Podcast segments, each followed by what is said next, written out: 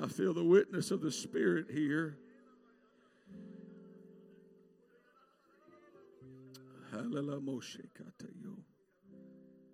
We're going to have an altar call here in just a few moments.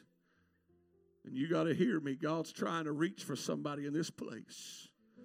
You better believe the Spirit knows all things. All things. It's not up to us to figure them out, the Spirit knows them.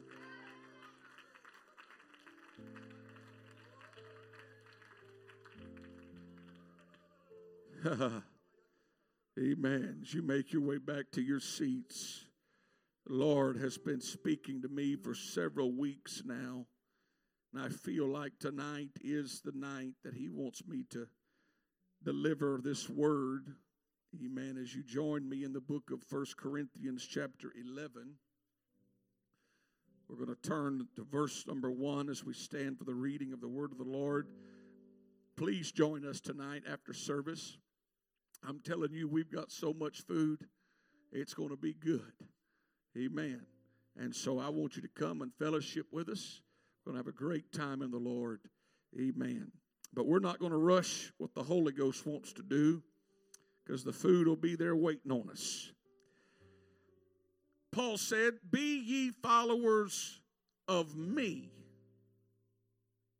And if he would have put a period, he would have missed the whole point. But he said, Even as I also. Because he didn't put him, he didn't put himself above people. He's saying, Hey, I'm I'm in the same boat as you right now. Even as I also am of Christ. Let me break it down. He said, You follow me, but I'm doing the same thing I'm asking you to do I'm following a higher standard. I'm following Christ.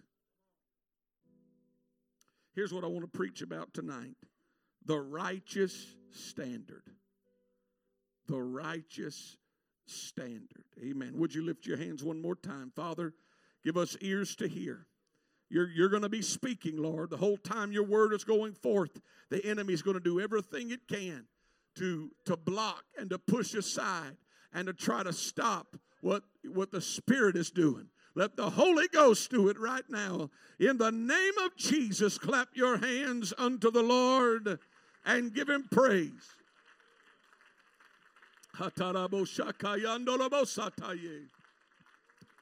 In Jesus' name, amen. You may be seated.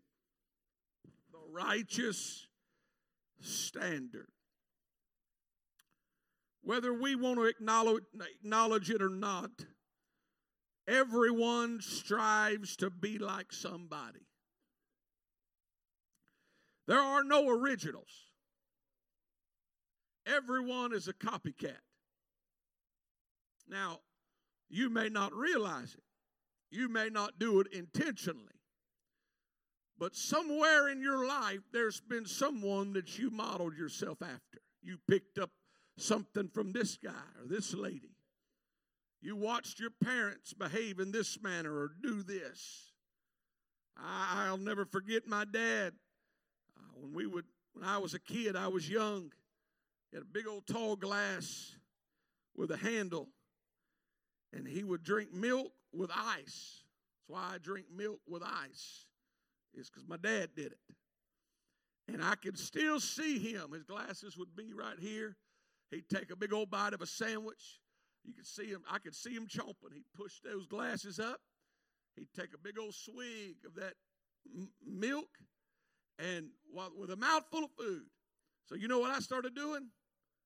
I started drinking a big old swig of my milk till I realized how gross it was to do with a mouthful of food. That's right. Things that you watched your your dad do, boys, men, that you saw the way your dad dressed, the way your dad worked on things, and ladies, the way your mother did this, and all throughout life, we are gleaning.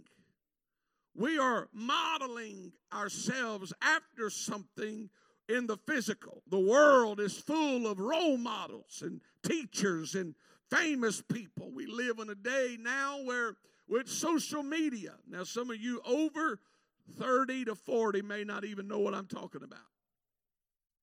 But now with social media, you could take a plain old John Doe who just likes to video himself.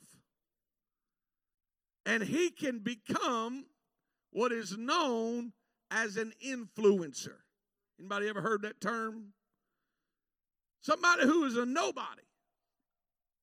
They just start making videos and people start following them and they get millions of followers. Then they make millions of dollars and and that's the modern day advertisement because companies realize how many millions of people are, are looking at their, this person, and so they'll pay them such and such to advertise this and to it's a whole different world than it was 20 years ago because people want to follow somebody. They want to have somebody that they look after. They want to have somebody that they model themselves after. Simply put someone is setting a standard whereby others try to follow. The world is full of followers. Even those in leadership follow the advice of people that they surround themselves with. This world, my friend, has only seen one true leader who did not march to the beat of somebody else's drum, who did not bow down to the antics or the opinions of those uh, that were around him. But the Bible says, In the beginning was the Word, and the Word was with God, and the Word was God. The same was in the beginning with God. All things were made by Him, and without Him was not anything made uh, that was made. And the Word was made flesh flesh and dwelt among us, and we beheld his glory, the glory as of the only begotten of the Father, full of grace and truth. When Jesus stepped on the scene, he didn't come to follow somebody else, but he set a standard whereby we should follow after him. Come on, if you believe it, clap your hands.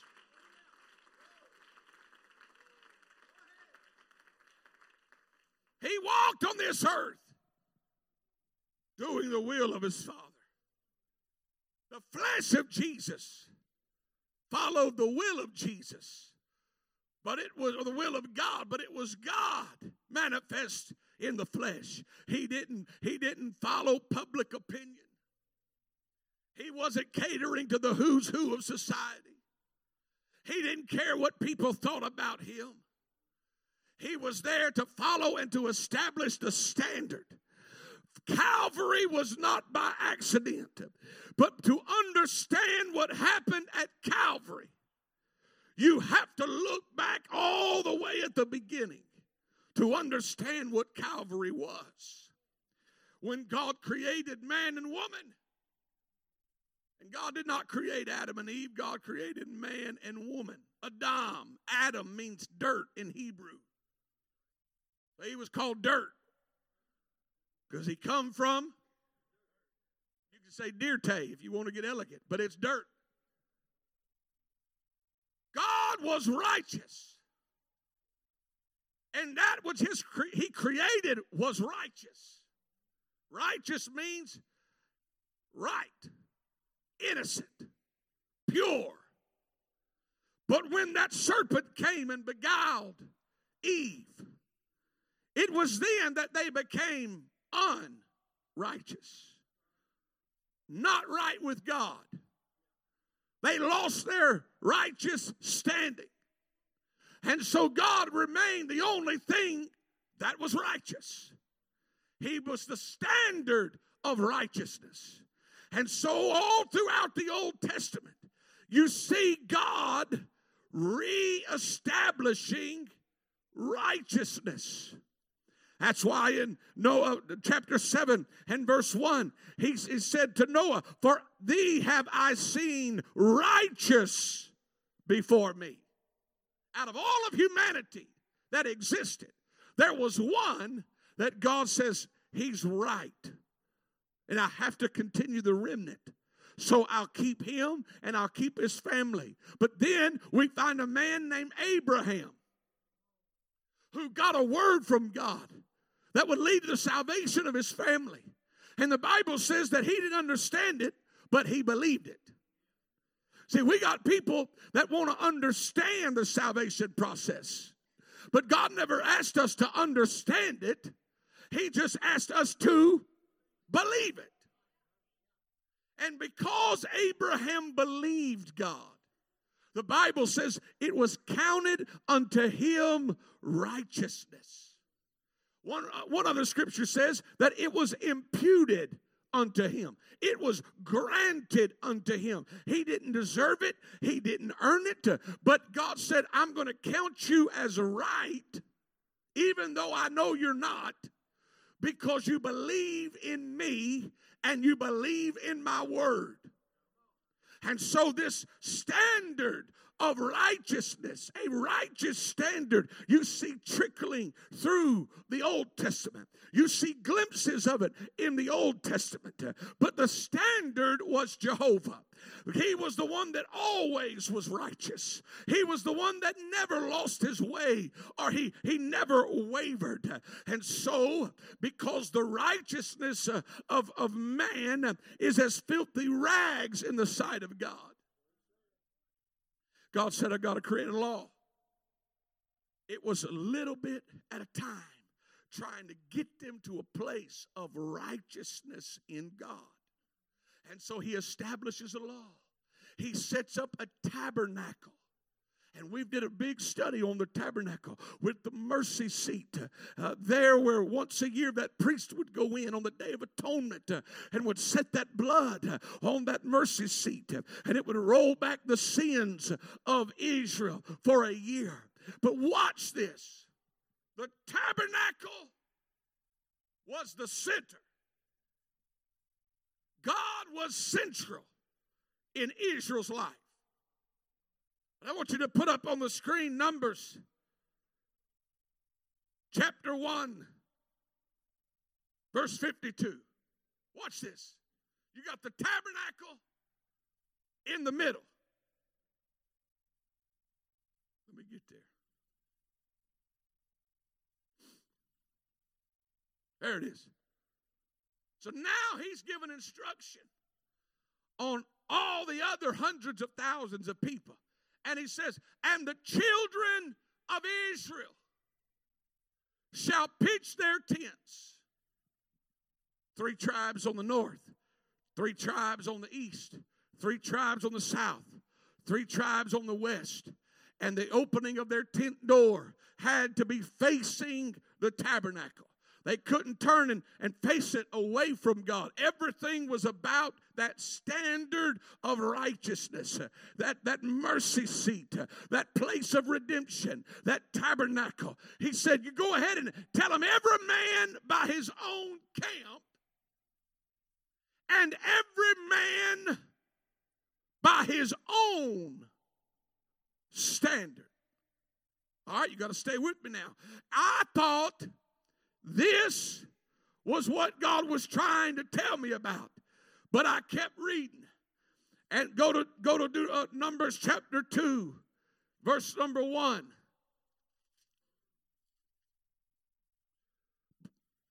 No, stay right there. Stay right there. That's the one I'm looking for. Go back.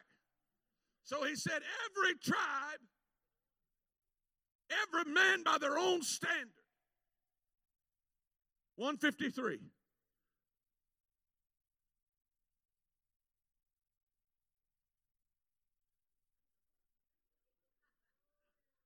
Oh, yeah, buddy. We're getting there. 153.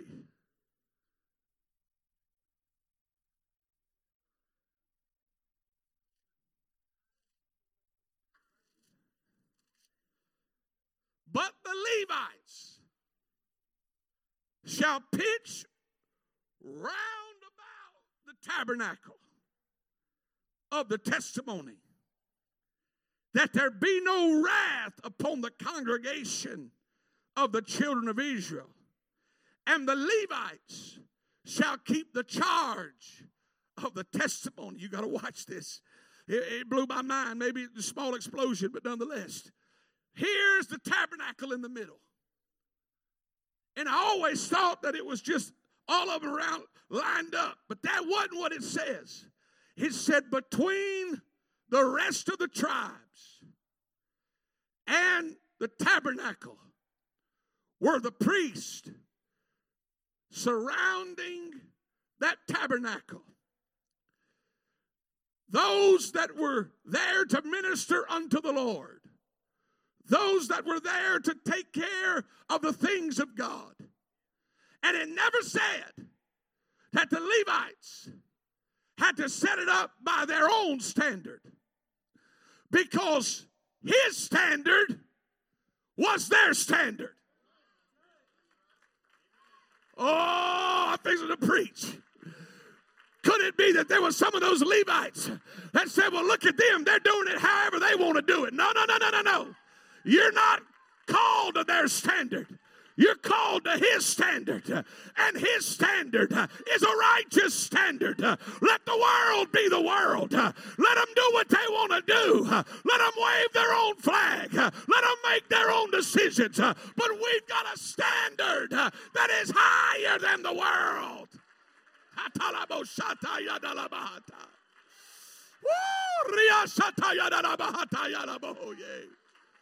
Holy Ghost. Hey, there's some people that say, well, so and so gets to do this. That's not the standard we're trying to live by. We're trying to live to a righteous standard. Let them wave their own flag. Let them make their own decisions. Listen to me, mamas and daddies. I, I'm just going to pastor just a little bit. If the standard of your home doesn't reflect the standard that you're called to live by, then you, you can't change that standard. You got to change the standard in your home. You got to make sure that the flag you fly in your home matches that flag that you're trying to represent. It's got blood all over that flag.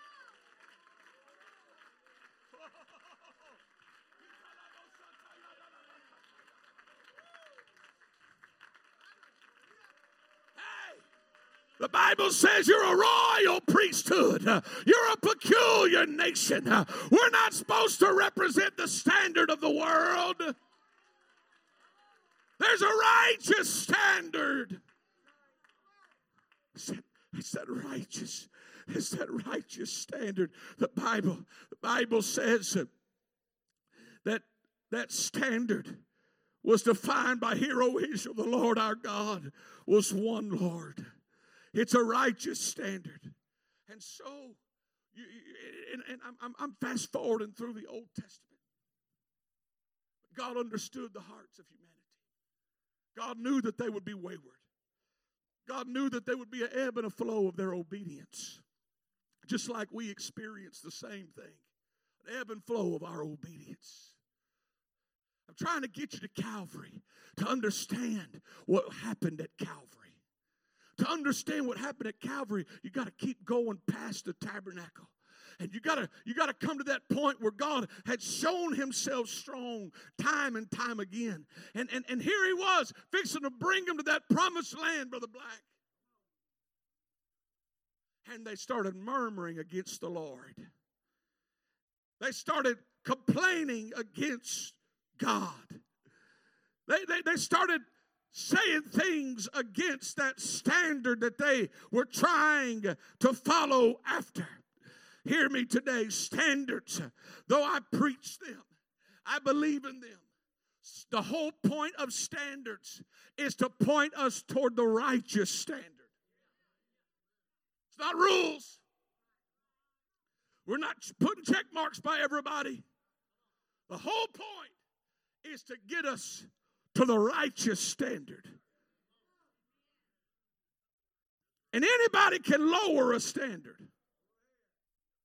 That's easy to do. Don't preach it this hard. Don't preach it this straight. But I believe God's calling us to a higher standard. He's calling us to a standard above our peers. The Bible says every way of man is right in his own eyes, but the Lord pondereth the heart. You can justify every reason why you lower your standard, but it takes the Holy Ghost to get you to raise your standard. That's what God wants us to do. Clap your hands unto the Lord.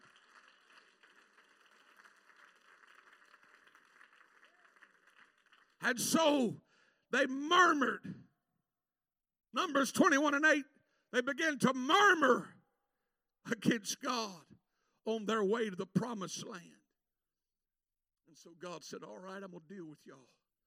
Fiery serpents show up and start attacking them biting them.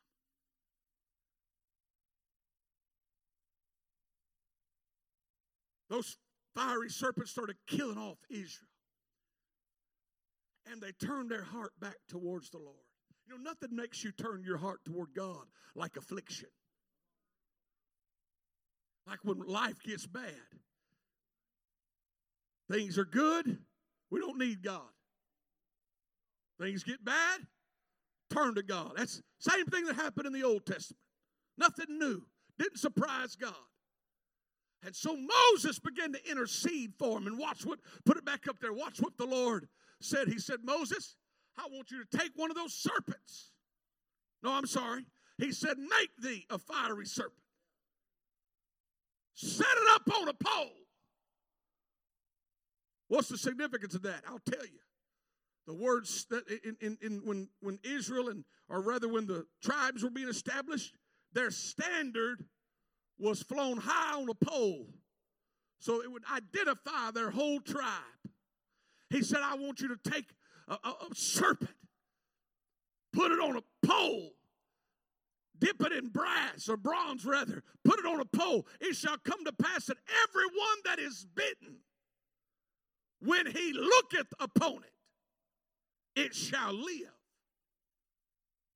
In other words, the very thing that they were battling, when it was exalted up, and they looked on it and believed it would be to their healing and to their salvation.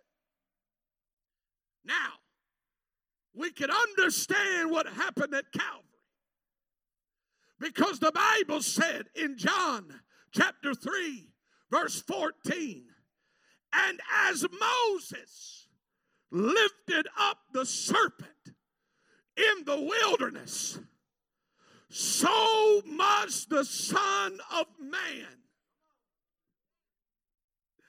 See, man was battling sin. Sin was the fiery serpent that was killing off so many people. And the only way that they were healed was they had to look upon the very thing that they were fighting against. And when they looked on Calvary, you got to understand they weren't looking at the body of Jesus, but the Bible said he became sin for us, the very thing that was killing us. The very thing that we were battling. He said, You lift it high. It's not just going to be a man on a tree, it's going to be a standard. It's going to be a righteous standard. And if they will believe on me, why do you preach Jesus, Pastor? Because it is the only standard of righteousness. It's the only standard whereby we can measure ourselves against. Paul said, You follow me, but you got to understand, I'm just a man. I've got flaws, I've got problems. Hear me. This is why you don't attach yourself to a man. I love you, but I've got flaws. I've got problems. You follow me. But don't stop there. Don't just do something because I tell you to do it. Don't just live this because a preacher's telling you. Because I'm not the standard whereby you're going to measure yourself against. There's a higher standard, there's a righteous standard. And that's the standard that we've got to measure ourselves against. Stand with me right now. Here's where we messed up.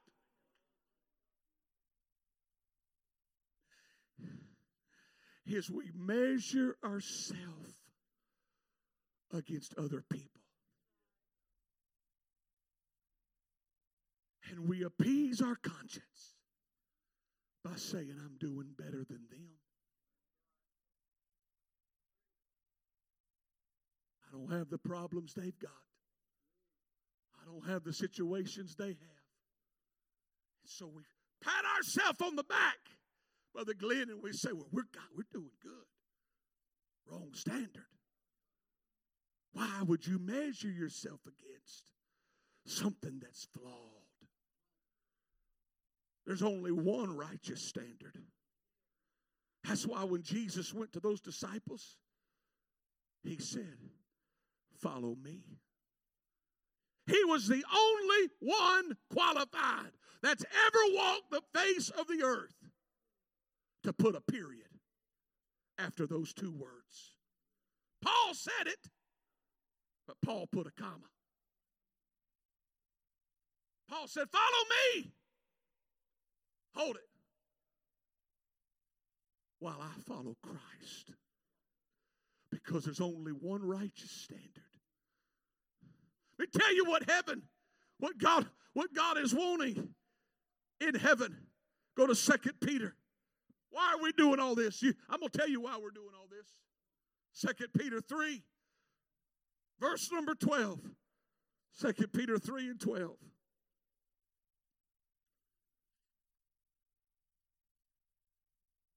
It says, looking for